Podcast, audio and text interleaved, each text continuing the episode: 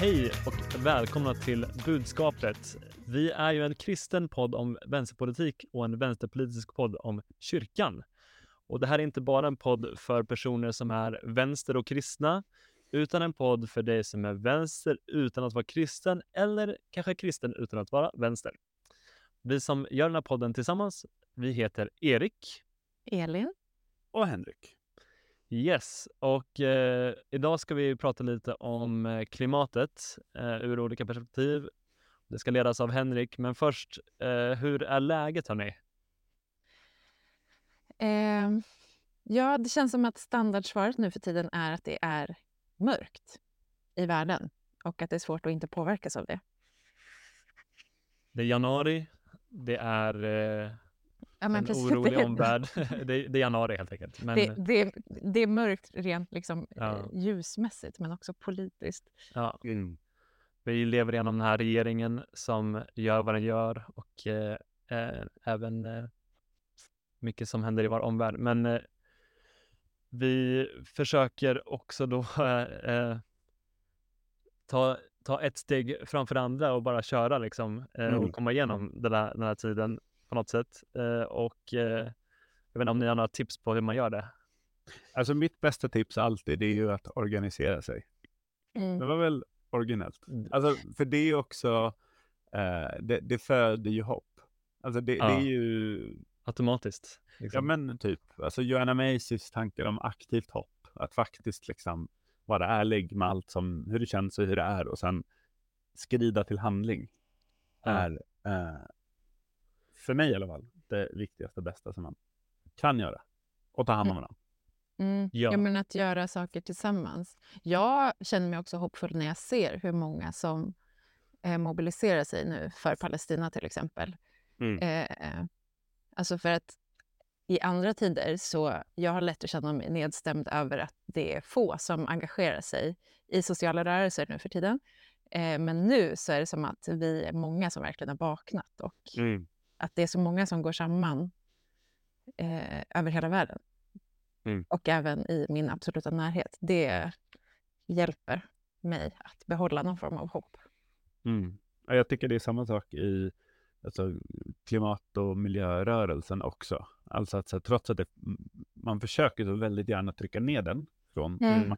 håll. Men det spelar liksom ingen roll för det är fler och fler som mm. vaknar upp.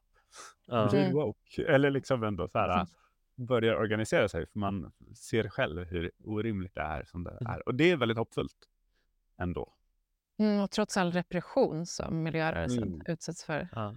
ja men verkligen jag tycker generellt, alltså, generellt att jag hör folk som bara reagerar på samtiden och känner att jag vill göra någonting och gör grejer och då, det kan vara liksom små grejer och stora grejer men mm. ja, det är väl det som är att organisera sig. Mm. Eh, antar jag då. Mm. Men i det lilla och det stora. Eh, mm. Sen eh, eh, ja, det finns såklart massa kan man kan göra. Men det är härligt att få lite tips. Eh, och ett annat, ett, en annan sak man kan göra är ju att eh, skriva till oss och uppmuntra oss i våran podd. För det här är ett sätt också som vi reagerar på vår, den här mm.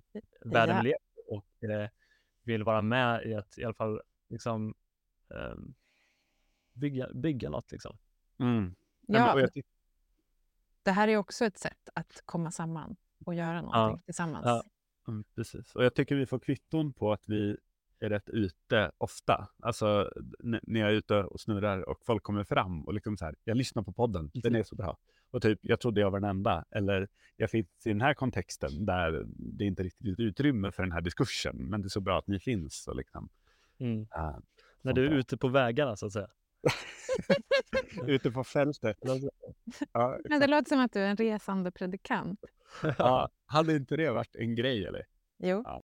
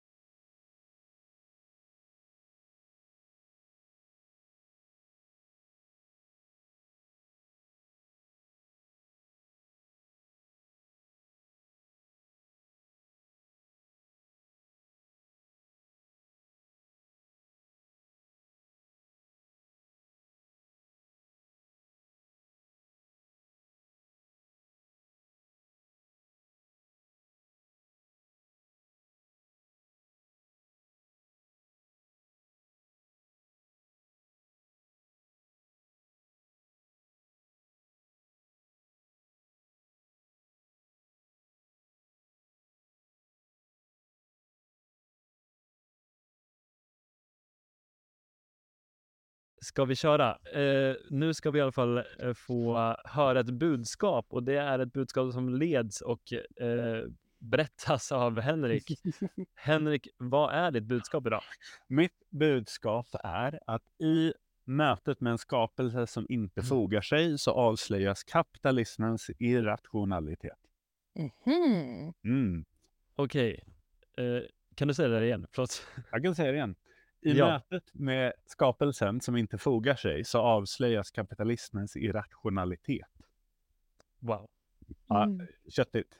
Nej, men jag är redo. Jag är redo. Ja, men vad kul. Alltså, för att jag nämnde ju det här med, med klimatrörelsen. Och det är ju en, väl, alltså, det är en brokig skara människor. Och det handlar ju förstås om, om, om klimat. Det handlar om biologisk mångfald. Det handlar om liksom, att ställa om.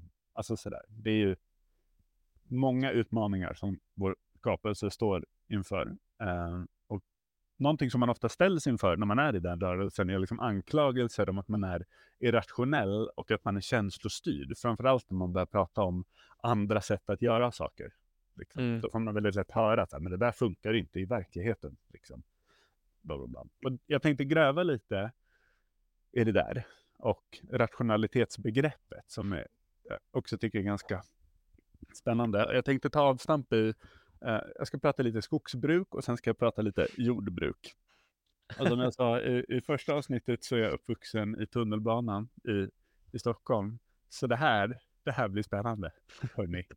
Eh, jag tänkte beskriva det som, alltså det som ofta kallas ett rationellt skogsbruk. Um, alltså förlåt, jag, jag älskar en podd som börjar med så här. Jag ska prata lite skogsbruk och sen ska jag prata lite jordbruk. Ja, vad har det här blivit för podd? Jo, men håll i hatten, ni kommer förstå det här. Jag, jag är med, jag är med. Ni, ni är med mig. Ni, det, alltså, det är viktigt att ni stadsbor förstår de här sakerna. Du har det. Ursäkta, uh, jag är uppvuxen på landet. Ja, absolut, men har flyttat. Mm. Um, Nej, men alltså skogsbruket då, som bedrivs idag, det som kallas rationellt, det handlar ju om att, alltså att få fram en, eh, så mycket som möjligt av en homogen produkt för minsta möjliga kostnad och med minsta möjliga insats. Liksom. Det, det är ju liksom så, det är det som är poängen. Man vill få fram jättemånga jämntjocka tallstockar egentligen, som inte är mer än åtta meter långa, för då kan inte industrins maskiner ta hand om det. Liksom. Och det är därför vi ser de här jättestora Eh, virkesåkrarna. Eh, just mm. nu håller de på att avverka ett område nära mig eh, där jag bor, så då har man liksom verkligen där mm. nära en på. Liksom. Och det, det är det som, och för att få fram de här då, så mycket som möjligt eh, av saker som ser likadana, det är därför man jobbar med jättestora arealer samtidigt.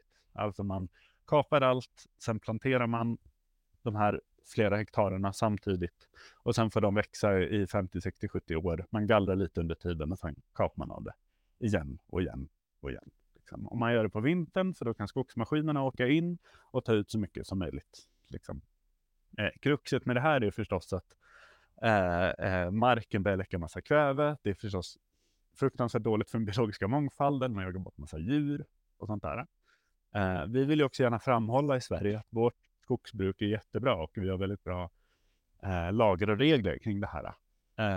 Men det finns ett skämt i, i skogskretsar att det är fler personer som har dömts för att eh, ha gått mot röd gubbe än har brytit mot liksom, skogsskyddslagen.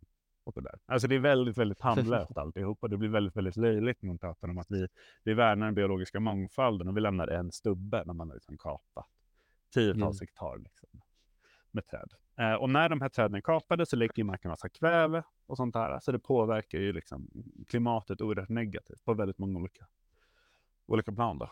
Eh, direkt, och jordbruket då eh, fungerar ju på samma sätt. Där vill man också ha mesta möjliga homogena produkt, minsta möjliga kostnad, minsta möjliga insats. Det här är ju liksom kapitalismens logik kring tillverkning liksom.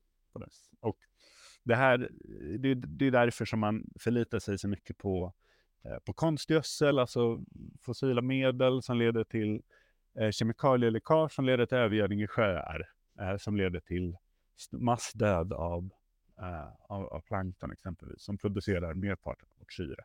Liksom. Um, så, och de här jordarna blir då döda för att man dödar ju helt matjordarna och ett annat liv som finns där eftersom man har det som kallas för monokultur, alltså en gröda som växer överallt så finns det ingen biologisk mångfald. Då behöver man skydda sig mot skadedjur på andra sätt. Då använder man bekämpningsmedel som förstås påverkar naturen otroligt negativt och orsakar skador på oss också. Liksom. Um, och, och det här ses då som rationellt utifrån att så här gör man så stor ekonomisk vinning som möjligt. Det här är det bästa sättet att mm. bruka jorden. Då. Uh, problemet med det här då, att kalla det här för rationellt som är tydligt nu då, är att konsekvensen av att, att hantera jorden på det här sättet är vår undergång. Att vi alla kommer att dö. Och civilisationen kommer att gå under. Mm. Alltså, um, det, det är liksom konsekvensen. Hur, hur, hur ogärna vi vill att det ska vara så, så klarar inte jorden av det här helt enkelt. Och det är det vi ser mer och mer av. Och sånt där, när det kommer rapporter och sånt där. Och i relation till det då, så blir det ju väldigt intressant när man pratar om det här är det rationella sak- sättet att göra saker på. Och vad som är irrationellt. Mm. Vad som är vad. Då. Och det blir tydligt att det rationella handlar om liksom en kortsiktig ekonomisk vinst. Och det är det man kallar rationellt. Och inte rationellt. Och jag tycker också det är intressant med eh, liksom, idén som den liberala demokratin bygger på, eller liberalismen bygger på, att så här, välunderrättade människor kommer fatta rationella mm. beslut som är bra för alla. Det är ju liksom grundansatsen. Mm. Jag tycker möjligen att det är svårt att hävda det eh, när man ser det typ på skogsbruk och, och, och jordbruk. Liksom. Och nu märker jag att ni är med lite på varför vi pratar skogsbruk och jordbruk. För att här vet ju alla hur det, vart vi är på väg och man förstår att det inte håller. Liksom. Men vi fortsätter ändå. För att så har vi alltid gjort. Alltså, man är ganska känslostyrd kring, kring det här. Det är oerhört känsligt att prata om hur folk brukar skog eller brukar jord, för man har ofta gjort det hela sitt liv och generationen bakåt har man gjort det och det är så många emotionella bottnar, men man säger att det bara handlar om det här är det mest rationella liksom. um, och lika så blir det när man börjar prata om alternativen, alltså det finns något som kallas för eh, kontinuitetsbruk av skog eller plockbruk, alltså att man plockar några träd liksom, och i skog får det finnas många, många olika åldrar samtidigt, men då kallas det irrationellt och det här håller inte och det här är liksom bara känslostyrt mm. liksom, men det finns många ja. som säger att det kanske visst funkar liksom. jag, jag har ju varit en sån där kommentarsråd, alltså jag har inte bidragit själv men jag har sett en sån kommentarsråd på Facebook där man pratar mm. om för- och nackdelar med liksom hel avverkningen av, mm. av skog versus då andas, andas att göra det. Mm. Eh, det gör jag aldrig om, om man säger så. Det, det, var, det var inte en bra plats att vara på. Nej, Nej men det där är liksom helt, helt galet. Jag har ju snurrat runt i liksom internetdiskursen sen jag var femton så att jag inte har någon självbevarelsedrift liksom. Och då har jag liksom diskuterat med folk som är supernazister. Men jag har aldrig mm. fått så mycket hat som när man börjar prata liksom jordbruk och skogsbruk. Mm. Det, det är liksom det är en helt annan liksom skala på något vis, vilket är helt helt knäppt. Liksom. Vissa värjer sig för liksom Israel-Palestina-frågan och andra värjer sig vid skogsbruksfrågan typ. No alltså, joke. Och det finns ju liksom bottnar i det där som är, som är helt legit tycker jag. Alltså så här relationen stad-land och liksom det finns en massa saker som man kan förstå varför det blir mm. laddat, men det är ändå väldigt det blir väldigt svårt liksom. Um, och det som också är intressant när man kollar på de här sakerna och man tittar på åtgärder som föreslås och hur man kan göra det och, och sånt där. För då vill man gärna styra det här med de här stora medlen. Om man kollar på typ äh, ja, men, avtalen som sluts på klimattoppmötena, liksom politiska beslut. Då vill man gärna styra med så stora drag som möjligt. Men de här, alla de här villkoras ju med att man måste, for, man måste äh, fortsätta få göra vinst. Så i alla de här klimatavtalen, liksom, att vinsten måste gå in. Äh, det det sades i något tidigare avsnitt att här, kapitalismen handlar om att det ska gå väldigt bra för några få. Liksom. Några ska få göra jättemycket vinster. Det är liksom, mm. Och det betyder att vår överlevnad kommer vi bara liksom sträva efter så länge några få kan få fortsätta göra vinst. Det är, annars mm. dör vi. Liksom, vilket, ja, är det rationellt? Vem är rationell? Och vad är det rationellt egentligen? Om man tar den här frågan då i relation till kyrkan, vilket jag tycker är spännande, där jag tycker att mainstream-kyrkan har, har vaknat mycket, i alla fall i Sverige. Um, att man förstår att men det, här, det här har inte vi gjort på, på ett särskilt bra sätt. Liksom. Um, det är intressant när man kollar på striden inom Svenska kyrkan kring, kring skogen. De är mm. Sveriges tredje största skogsägare, tror jag. Mm. Uh, och man kallar det inte att man har skog, utan det är prästlönetillgångarna. Alltså det är ju... Oh. Ja, absolut. Det är ju alla liksom prästers pensioner egentligen. Som det är fantastiskt. Överallt. Ja, men det är liksom förutsättningen för att de ska kunna funka är att de ska bruka skogen. Och då finns mm. det direktiv som gör mm. att de... Ja, visst inte. Nej, men det, det är hundra procent så det är. Är det inte symboliskt att skog inte får vara just liksom natur och skog, utan det är tillgångar för prästens löner?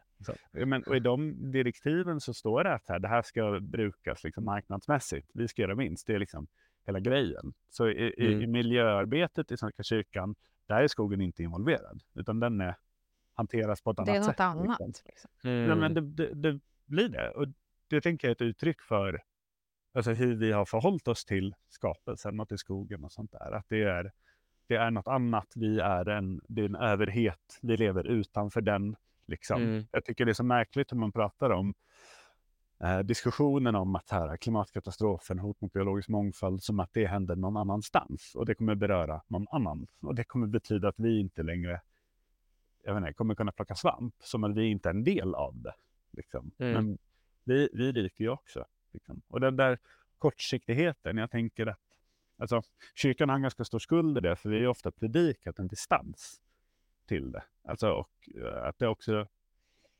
um, liksom kyrkans roll i skapelse har handlat mycket om att härska. Det är som man har pratat om då, det är någonting annat liksom. Och i, i, i, i med upplysningen så predikar man förnuftet, vad det nu är liksom. Och då det skiljs ifrån det kroppsliga liksom, hur man uppfattar skogen. Det har blivit något hotfullt. Alltså det finns många mm. bottnar i det. Och, uh, i kyrkan har pratat och behövt lyft fram och vad som upplevt har varit, har varit hotfullt. Liksom. Um, vilket blir ett väldigt stort problem, och det är det jag tänker har spett på det här. Men det betyder att vi också skulle kunna göra någonting, någonting annat eh, om vi skulle vilja. Alltså jag tycker det är när man läser tidiga kyrkofäder och mödrar, att det är flera av dem som liksom pratar om skapelsen som Guds andra bok. Alltså att det här är, och jag tänker att det visar på mm. någonting, relationen, förnuft, texten, det skrivna, resonemangen och sen uppfattningen av Gud, så man kan få någonting annat hand. Liksom. Mm. Att om man kan ha den relationen till, till skapelsen och till skogen, till jordbruket, till maten, kring marken, då tror jag att då kommer vi behöva, då börjar vi förhålla oss på ett helt annat sätt. Alltså då kommer mm. också begreppet rationellt fyllas med någonting helt annat. Alltså det är inte, det är inte rationellt att ta livet av sina barn för att göra vinst. Liksom. Det skulle ingen gå med mm. på. Men det är liksom de facto det där vi står idag. Liksom. Um, så jag tänker att om man då återgår till där, vad, vad är rationellt, vad är irrationellt och så vidare, så tänker jag att det blir tydligt att vi kan inte låta eh, det vara liksom en kapitalistisk definition av rationellt, för att det handlar om att göra så mycket vinst som möjligt som får vara det rådande, utan vi behöver fylla begreppet rationellt med någonting helt annat. Uh, och där tänker jag kyrkan har kanske ett stort jobb att göra, för vi kan prata om saker på ett helt annat sätt. Liksom. Um, vi har liksom mandatet att prata om skapelsen mm. som något annat än en, en vinstmaskin, som är det enda sättet som ett kapitalistiskt mm. samhälle egentligen kan förhålla sig till det. Så att mm. det man inte kan göra vinst på inte heller är intressant och har inget existensberättigande. Um, så vägrade gå med på vad kapitalismen definierar som rationalitet i relation till skapelsen. Gör något annat. Gå ut, ta djupa andetag i skogen, våga känna att du är en del av naturen, bli arg och organisera dig. Det är mm. mitt kärnfulla budskap idag. Ja. Mm. Tack Henrik. Tack ja. Henrik. Ta- tusen tack. Ja, varsågoda. Eh, det började med att sätta lite trösklar liksom. Ja. Eh, och sen bara liksom, vi ska prata om jordbruk och skogsbruk. Och sen så eh, det var, det var supernice. Eh, men, men du nämnde lite det här med att kyrkan till viss del eh, svarar lite på det här. Eh, kan du, alltså, kan du informera eller liksom, kan du berätta lite om vad frikyrkan till exempel, finns några liksom intressanta exempel för någon som inte är eh, liksom inkopplade? Ja, men det, alltså det finns det finns väldigt intressanta exempel där man tittar på just så här, frikyrkan i Sverige har en funktion där vi liksom ofta tar emot arv. Att här, hur ska vi förhålla oss till de här egentligen? Vad är det vi ska göra? Mm. Och där Svenska kyrkan också har börjat avsätta områden för att bli naturskyddsområden och liksom sånt där, vilket är eh, spännande. Det är, eh, från min horisont flera församlingar som är så här, men vi har brukat den här skogen nu ganska länge och vi har fått det till oss, men vi måste göra på ett annat sätt liksom. Alltså det ska vi ju i folk. Jag tror inte man kan vara på ett kalhygge och känna det här är nice liksom, utan där ser man ju hur, hur, det, hur det rör sig åt ett helt annat håll. Jag tycker man kan se på hur, hur Svenska kyrkans liksom, biskopar pratar också. Alltså de är ju bland de mest radikala rösterna i Sverige idag. Eh, Mm. Vilket är väldigt spännande. Och sen, men det som är, jag tycker det blir tydligt just i Svenska kyrkans konflikter, då krockar ju det med marknadslogiken också. Eh, och man behöver liksom... Ja, för, för de står ju också i en extremt svår ekonomisk position, att de har jättestora, alltså jättemycket fastigheter, eh, mm. färre medlemmar. Mm. De har de här ägorna då, med till exempel skog, som är en jätteviktig pusselbit för dem att kunna fortsätta vara den kyrkan mm. som man har varit mm. tidigare. Så att jag förstår ju att det är, alltså ur ett sån, sån kalkylperspektiv mm. så måste det här vara en jättesvår fråga då. Liksom. Ja, men, alltså både och. För att det, det finns ju möjlighet med så här kontinuitetsjordskogsbruk liksom. Vi, det är ja. inte en skogsbrukspodd så vi ska inte gräva för mycket där. Men, men man kan jobba på ett annat sätt. Det tar lite tid att ställa om ett så här... Kristens skogsbrukspodd. Kristna skogsbrukspodden. uh, Den får ni starta. Ja, eller, jag kände också att jag vill inte... Jag borde det där alltså. Men, alltså det tar tid att ställa om och kommer från ett skogsbruk. Men det är ju möjligt, det går ju att göra. Ja, så att, jag som har gått djupt i de här samtalen, det är ju ofta mm. det man landar i så här, ah, men det här är lite krångligt. Det här är för svårt. Mm. Det tar tid. Man bara, ja, men vi kommer också där. Mm. Det är också mm. krångligt och svårt. Liksom. Ja. Så det, det rör ju på sig och det går åt rätt håll tycker jag. Men jag tycker inte att man får liksom ge sig heller. Och det är mm. väldigt lätt hänt om man inte är alert. Att man ändå börjar agera efter någon slags marknadslogik. Att det fortfarande är priset man liksom ska äh, mm. stånga sig mot till slut. Liksom. Men vad tänker ni kring det här med att liksom, hur lätt det är att kidnappa ett kristna, det kristna budskapet om att det handlar om att härska?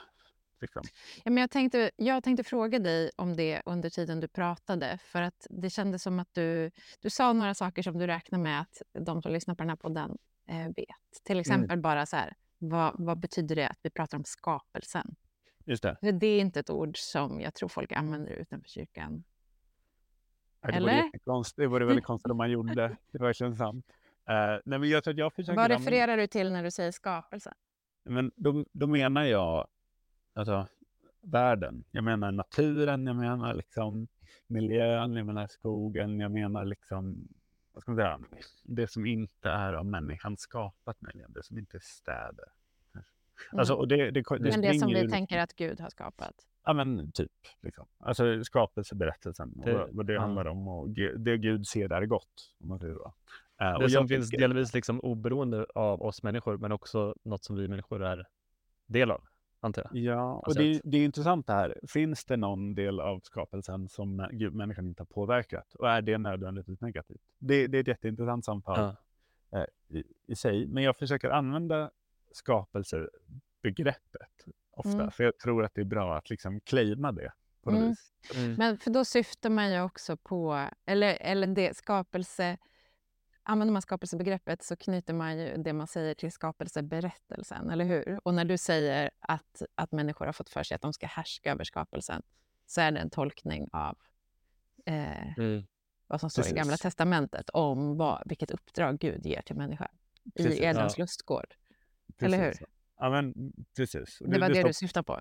Ja, men precis. Och det, det står på några fler ställen. Och det där är ju så här, typ en översättningsfråga blir det nästan. Alltså står det vårda, står det vad hede? Eller vad, liksom, vad, är det för, vad är det för relation som... som förvalta som brukar man väl säga. Förvalta används också ibland liksom. Uh, och det... det um... det kan ju läsas olika om det är liksom av en eh, chef för Sveaskog eller vad man säger, mm. ett sånt bibelord mm. eller om det är av en liksom, person ur en ursprungsbefolkning som har en väldigt nära koppling mm. till eh, sin liksom, direkta omvärld då. Alltså mm. att hur man, hur, man läser, hur man läser ordet förvalta kan ju verkligen betyda så här, ah, men jag ska förvalta det med tretton till sjutton procents avkastning. Det, det, alltså, ni vet. Ja, men, ja men, och det finns ju, alltså det är liksom bland det, det värsta jag vet är liksom eh, kristna och kyrkor som vill motivera sin fortsatta miljöförstörelse med hjälp av Bibeln. För att man hamnar mm. i så fruktansvärt sjuk teologi som väldigt, väldigt snabbt man tvingas till det. Alltså att mm. det, det finns ju eh, ja, någonstans i Bibeln där det står att så här, slita ut skapelsen som en klädnad. Eh, Liksom. Äh, Vart står det här? Aldrig hört. Äh, ja, det, det, ska vi googla detta lite ja, snabbt? Jag kan göra en snabb googling medan du pratar. Ja, men, men googla detta lite snabbt. Och det är ju ett, ett bibelord som används för att säga, men vi får köra på liksom. Det här är tanken. Skapelsen mm. ska slitas ut och sen så ska det komma en ny, ny, ny, ny himmel och ny jord och Jesus kommer tillbaka. Och det, det här är liksom planen. Mm. Vi är i den yttersta tiden just nu. Och jag är så här... Ja, det kanske ju är. Men att sitta i Sverige och ha den här teologin och föra fram att så därför ska vi fortsätta leva som om det finns tre jordklot som vi lever. Och människor i andra delar av världen dör av översvämningar och svält och torka. Alltså, mm. då är det ju ett läge att jag ska fortsätta leva som ett svin. Mm. Och det är okej, det är bra att andra dör på grund av det här. Alltså, du, du hamnar ju en helt liksom... pervers syn på det nästa för att kunna fortsätta motivera den här teologin. Liksom. Mm. Uh, och jag tänker att det bara kommer ur bekvämlighet, för det hade varit väldigt jobbigt att konfronteras med sin egen, nu kommer ett visst begrepp, synd. Liksom. Mm. Utan då vill man mycket hellre så här, nej men jag måste få fortsätta göra det jag alltid har gjort. Liksom. Mm. Men det är också, det, det speglar ju också olika syn på eh, alltså vad, dels vad det här livet handlar om och vad livet efter detta handlar om och hur de mm. hör ihop. Eh, för det är den här teologin som säger att vi ska bara liksom, det vi, vad vi gör här spelar inte så stor roll. Hur det går mm. med den här jorden spelar inte så stor roll. För det ska komma en ny himmel och en ny jord. Mm. Och det är det som spelar roll, att man, man lever det här livet mm. bara i väntan på nästa. Mm. Eh, gör ju att, att då kan man behandla skapelsen och andra människor precis hur som helst. Mm. Eh, för det, mm. det är någon slags... Alltså jag skulle säga att det är någon så här eh, perverterad andlighet som bara mm. handlar om någonting som är bortom det här livet. Mm. Medans eh, annan teologi betonar att det liv vi lever här och nu, det materiella livet, har ett mm. värde. Och det är det livet som fortsätter mm. sen i nästa liv. Och att det inte är en ny himmel och en ny jord, utan en förnyad mm. himmel och en förnyad mm. jord. Apropå översättningar och hur man tolkar mm. eh, mm, Bibeln. Mm. Ja, men exakt. Det står det i mm. Jesaja kapitel femtioett. Står det. Mm. Eh, jorden ska slita ut. Eller skapelsen ska slita ut. Man kan. Mm. Kapitalisten Jesaja. All right. eh, men eh, får, får jag testa, alltså får jag, jag, jag försöker liksom koka ner det här på ett sätt. Jag, jag, har, ni, har ni hört om någon som heter Paul Kingsnorth? Nej. Nej. Det är någon sorts eh, liksom alltså radikal miljöaktivist som, som eh, liksom han typ lämnade miljörörelsen för att han eh, typ trodde inte längre på att eh, man kunde göra någon skillnad. Men, så det är lite deppigt. Men, men han han eh, han har skrivit liksom en text om hur han blev kristen. Liksom. Och han blev ortodox. Han är, han är liksom eh, irländare, tror jag.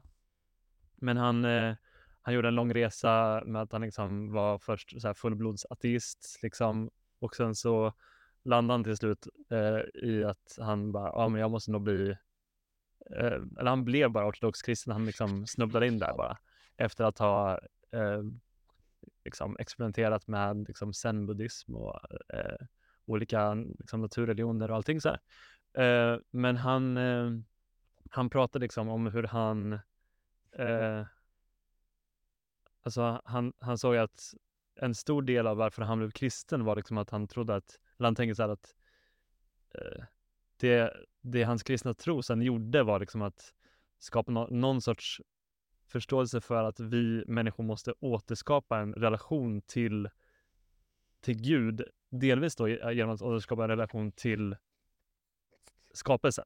Mm. Mm. Och att allting som har hänt eh, sen industrialiseringen har, har liksom kapat av vår relation till, till eh, liksom rent av liksom våra rötter, våra kulturella rötter, våra relation med varandra, våra relationer med naturen eh, och också vår liksom relation med konceptet begränsningar liksom.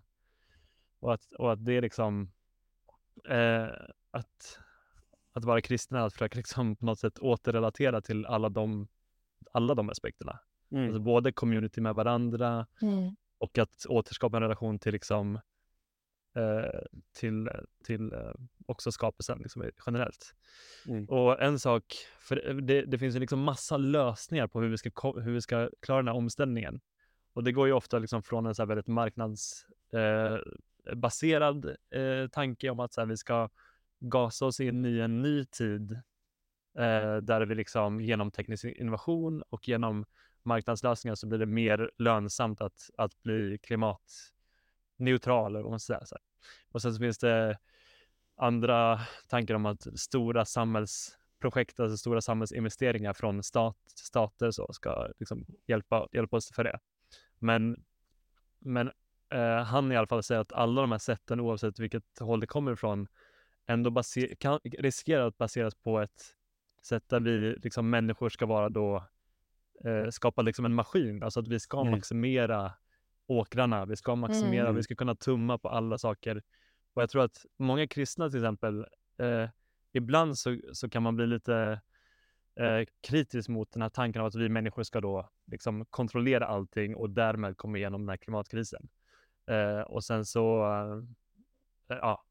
Men eh, en tanke då är väl att liksom, vi kristna också kan, alltså när vi, när vi gör den omställning som vi gör, oavsett nästan hur den görs, även fast jag har mina tankar om vad som är bättre och sämre liksom, så måste vi också hjälpa till på något sätt, både för oss själva och för andra, att återskapa liksom en relation till, till eh, skapelsen då, konceptet mm. begränsningar till exempel då.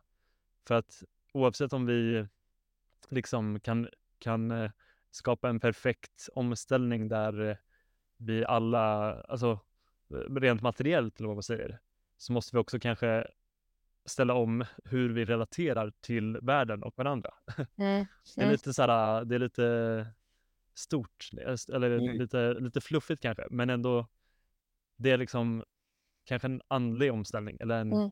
vad man ska säga, mm. mitt i det liksom rent materiella. Mm. Um, och där tror jag att det tror jag kan både hjälpa liksom tro, alltså troende att förstå tanken om att ja, vi måste göra stora tag för att komma igenom den här kris, liksom existentiella krisen, men vi måste också eh, ha med oss det, alltså ändra relationen till mm. till hur, alltså till vår värld på något sätt. Mm. Ja, men det finns en, en alltså Gus Speth, känner ni till? Nej, säg, ja, berätta. Super. Så han är så där Eh, alltså, miljö- och klimatadvokat, superhöjder, och har varit rådgivare åt jättemånga amerikanska presidenter och de, man kan inte ha lyssnat, men han har i alla fall varit rådgivare. Han har varit på Harvard väldigt, väldigt länge, men han har, han har ett citat som dyker upp i liksom alla olika så här, omställnings- och miljö- och klimatsammanhang och sådär, eh, där han säger att I, I used to think that the top environmental problems were bio, biodiversity loss, ecosystem collapse and climate change. Alltså förlust av biologisk mångfald, att ekosystem kollapsar, klimatförändring. I thought that thirty years of good science could address these problems. I was wrong. The top environmental problems are selfishness, greed and apathy. Mm. To deal with these we need a cultural and spiritual transformation. We scientists don't know how to do that. Alltså vi behöver en kulturell och mm. andlig förvandling i samhället, för det vet inte forskare hur man, eh, hur man gör. Det, det där citatet dyker upp överallt. Ja. Här, kom igen nu, religiösa aktörer. Alltså vi, vi pratar själviskhet, girighet, apati. Det är liksom det vi... Mm. det vi gör, men då måste vi också börja praktisera det. Och ja. det är det där som jag ibland blir så livrädd över, att så här, har kristna och kyrkan tappat bort det? Eller så här, mainstream-kyrkan mm. tappat det? Och, men är inte problemet att det måste eh, alltså de här liksom fluffigare värdena som vi eh, faktiskt kan mm. prata om i kyrkan, det måste knytas till en samhällskritik och en mm. systemkritik, och det är där mm. eh, det faller. Mm. För att det är så många som tror att eh, samtalet om synd eller om girighet, alltså det handlar bara om mm. våra, vad som pågår inom mm. var och en av oss. Mm. Eh, att vi ska få en bättre relation till vår privatekonomi typ. Ja, eh, och lita på Gud mer i vardagen. Inte att vi liksom mm. eh, speak truth to power eh, mm. med... Mm. Eh... Men alltså här känner jag lite att här är lite den här theory of change som jag har när vi pratade om just det här, både vänstern och kyrkan i den här podden. För att kyrkan har ju grejer här, eh, men liksom den vänstern i stor bemärkelse då, eh, kanske fnula på lösningar och tekniska lösningar och hur vi ska ställa om samhället. Men jag tror att eh, kristna har jättemycket att ge in i det genom att vi, vi har... vi har de här liksom, vad säger man, värdena, de här, alltså de här med storord, alltså vi kan, ja. göra, vi kan göra de här anspråken, det kan ja, inte vänta göra riktigt på samma sätt, upplever inte. Nej precis, och man måste ha med sig liksom det, eh, tror jag, för att eh, både eh, ja men för att få med få med folk också. Mm. Förstår du vad jag menar? Ja, jo men att, precis, att, att det, nu är vi ju inne på det som är vår utgångspunkt för podden, att kyrkan mm. har någonting att ge vänstern. Ja, om precis. Kyrkan bara fattar att kyrkan är och bör vara politisk. Mm. Ja. Eh, och vilket det... kyrkan kanske fattar då om vänstern kan ge kyrkan någonting. Men verkligen.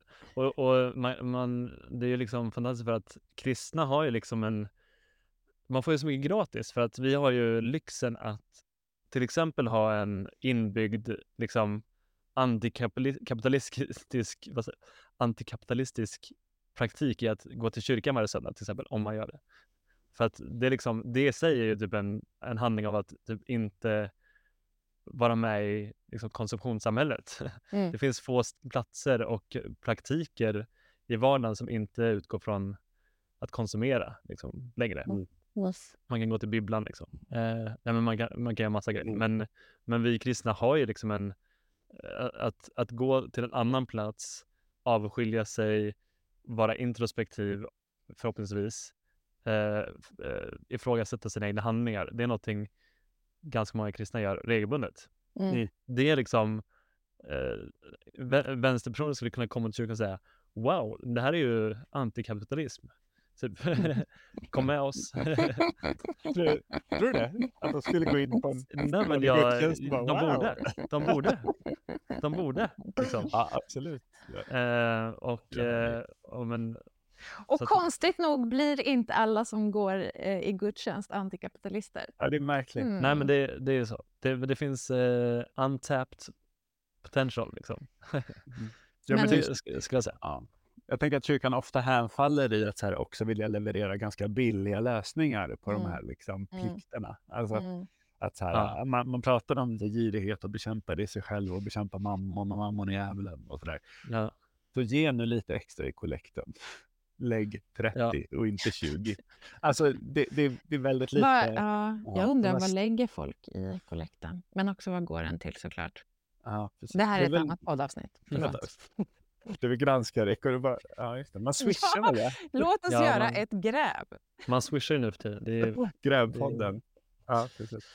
Eh, men, men på tal om det här då, så tänk, du, du drev ju frågan om rationalitet mm. också, Henrik. Ja, säg kloka, säg kloka saker. Eh, men jag blev provocerad för att jag tyckte att det lät som att du liksom sökte efter en sann rationalitet bortom kapitalismen, i, kapitalismens irrationalitet. Eh, och jag ställer mig frågan till om det är mer rationalitet vi behöver och, och liksom mer sann rationalitet. För nu är vi inne på att frågan om eh, jordens överlevnad också är en andlig och social fråga, och andlighet eh, och sociala relationer är liksom inte nödvändigtvis rationella utan bygger på andra logiker. Mm. Jag tror att det, det jag försöker lyfta och påpeka är att begreppet rationalitet som det används idag och i relation till de här utmaningarna är ett begrepp som liksom underförstått handlar om att vi måste också göra vinst. Liksom. Mm, mm, så att mm. det är så här, vi måste ta det begreppet, vi måste kidnappa det, vi måste använda det på, på helt mm. andra sätt. Liksom. Mm. Um, och visa på att de som säger att de är rationella och sätter rationaliteten väldigt högt inte lever upp till sina egna Ja, men ungefär så. Sin egen standard ja, men, inte är rationella enligt sin egen definition. Nej men exakt, för det är där jag tänker alltså att den här alltså andliga upplevelsen man kan göra i naturen. Jag tror att det kan förstärkas av liksom, ska man säga, rationell kunskap. Jag har en vän som är biolog, hon är en av de visaste jag vet som sa att så här, vi är ju inte längre du med, med eh, naturen. Alltså hon kan liksom de latinska namnen på allt liksom. Och för henne är det att det förstärker min relation för att jag är du med de här som finns runt omkring. Så alltså det är jättemycket liksom akademisk kunskap, men det leder ju till en större liksom andlig relation och spirituell relation till, till, till naturen, och den relationen är ju inte liksom rationell. Det handlar inte om att så här, jag får det här utbyte och de får det här utbyte liksom.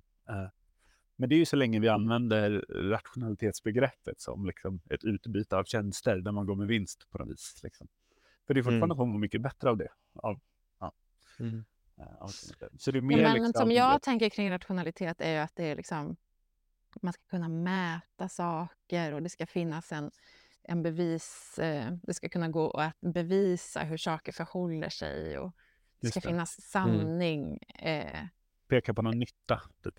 Ja, och att det är väldigt problematiskt även mm. om eh, även om, om man ja, nu vet jag inte vad jag försöker säga. Jag, jag, alltså, jag tänker lite, det kanske är lite så här politisk kommunikation mer, alltså att man vill, man vill återta ett begrepp och motbevisa det. Alltså att du, ja, du tror att det här är rationellt, det är inte rationellt. Du, du är irrat- alltså man med att man vill reclaima då mm. rationaliseringsbegreppet kanske. Ja, men, med, så, med, så jag. Ja, men jag, jag, jag tänkte när du pratade om rationalitet, jag tänkte på liksom, ordet materialism.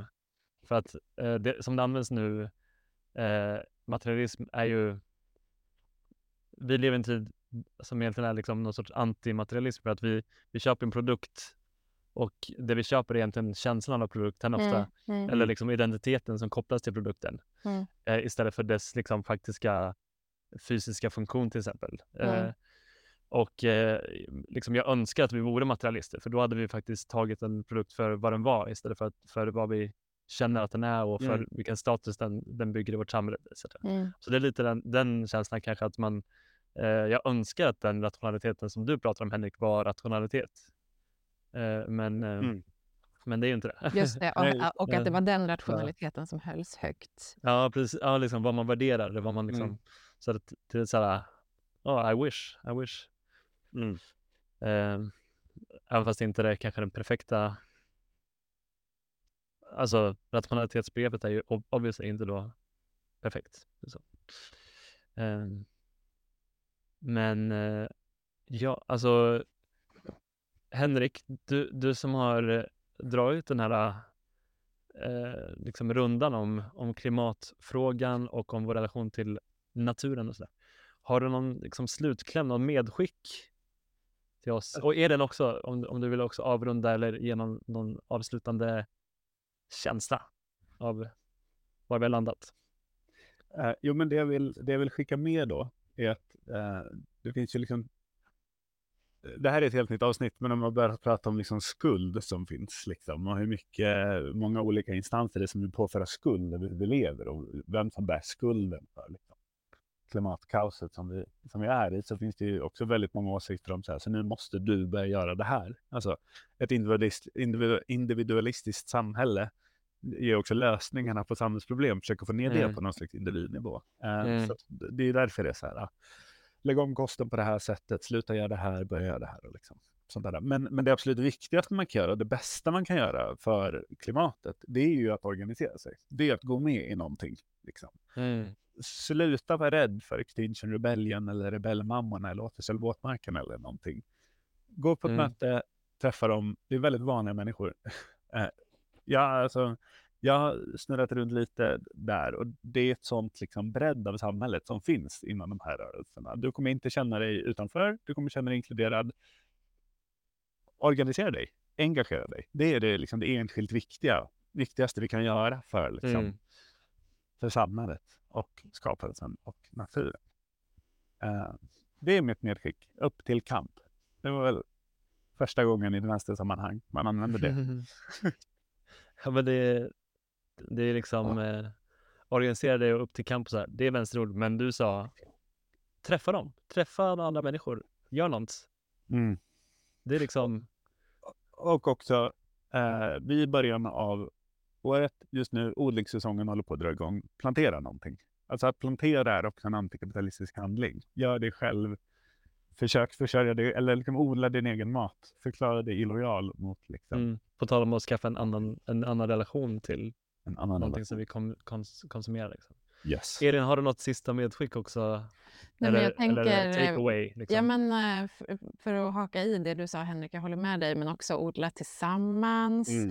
Eh, köp mat som andra har odlat. Men jag tänker, eftersom vi pratar in i kyrkan i den här podden mm. så, så tänker jag ett sätt att komma från det här individualistiska eh, perspektivet på hur vi, vi själva kan Eh, bidra till förändring, eh, så skulle man ju kunna uppmana församlingar att, eller, eller församlingsmedlemmar att prata ihop sig och gå tillsammans på ett möte som man tycker är läskigt att gå på mm. eller upplåta sina lokaler åt eh, rörelser ja. som eh, behöver hålla till och ha sina möten någonstans, eller eh, eh, jag vet inte, skriva ett meddelande i solidaritet eh, eller mm. bara ha så här olika policies för... Eh, fy vad tråkigt att jag sa ordet policy nu. Men eh, för församlingen, alltså här, vad äter vi för mat tillsammans i den här församlingen? Mm. Eh, vad gör mm. vi? Vad köper vi in för tjänster? Eh, där har man ju möjlighet att liksom påverka många människor mm. i en god riktning. Mm. Men det verkar som att vi är lite allt för... Eh, vi har något för alla, om man säger så. Eh, för eh, den som vill skriva lite policies, det finns. Den som vill odla lite, det finns. Gå på ett möte, men prata med varandra och eh, prata inom kyrkorna. Eh, så. Supernice. Eh, och eh, vi, vi avrundar där. Och så får vi helt enkelt eh, säga så här att det här som Henrik pratade om, det var vårt budskap idag. Eh, nej, det var, det var konstigt. Så det, är så här, det här var vårt budskap idag. Och vi vill verkligen tacka eh, för att du har lyssnat på oss. Och eh, ett kanske lite fluffigare avsnitt än vanligt, om man säger så. Eh, och eh, jag hoppas att ni vill lyssna på också kommande avsnitt. Trots, nej förlåt. Ja, ja, det är för sent på kvällen. Jag det avsnittet var. Ja, men vi kan väl ta om. Det, det, jag, jag ska ta om. Jag ska ta om. Det, det är lite. Jag börjar bli trött. Inte såga avsnittet. jag, jag syftade på mig själv mest. Um, ja, jag ska säga så här. Det, det här var vårt budskap idag. Tusen tack, Henrik, och för att du tog, tog oss med på den här resan. Um, och tack för att ni har lyssnat på oss, och jag hoppas att ni vill uh, lyssna också på våra kommande avsnitt.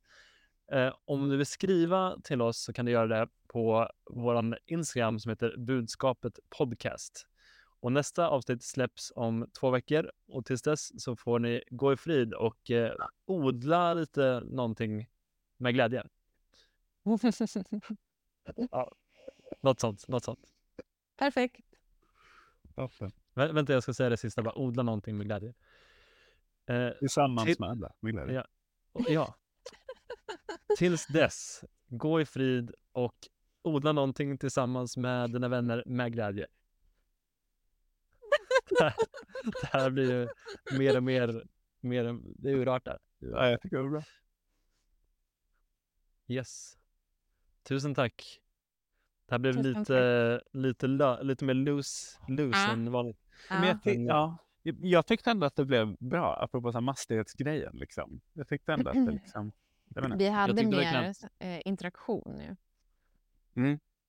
Ja, verkligen. Jag tyckte verkligen att ditt, ditt var ju verkligen inte mastigt. Jag vet inte om det var... Alltså, jag, jag tyckte att det verkligen... Eh, det var en jättebra nivå, liksom. I, ja, men tack. I detalj versus, liksom... Mm.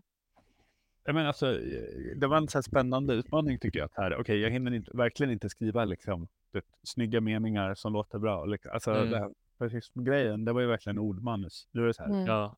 Jag hinner rubriker åt mig, men ja... Nej, det måste få vara så också. Eller om inte så här, mm. min egen prestation